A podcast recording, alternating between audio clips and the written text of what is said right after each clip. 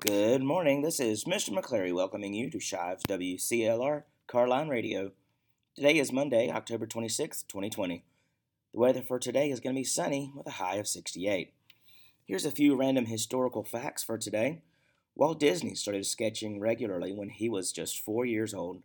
Abraham Lincoln lost five separate elections before he became President of the United States, and the Wright brothers only flew together once though they both piloted planes individually, on May 25, 1910.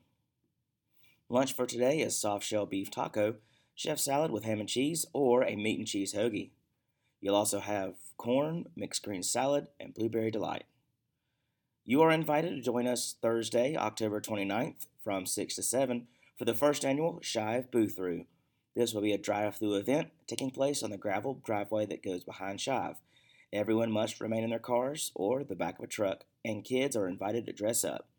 That's all the news we have for today. Thanks for listening, and we can't wait to see you inside.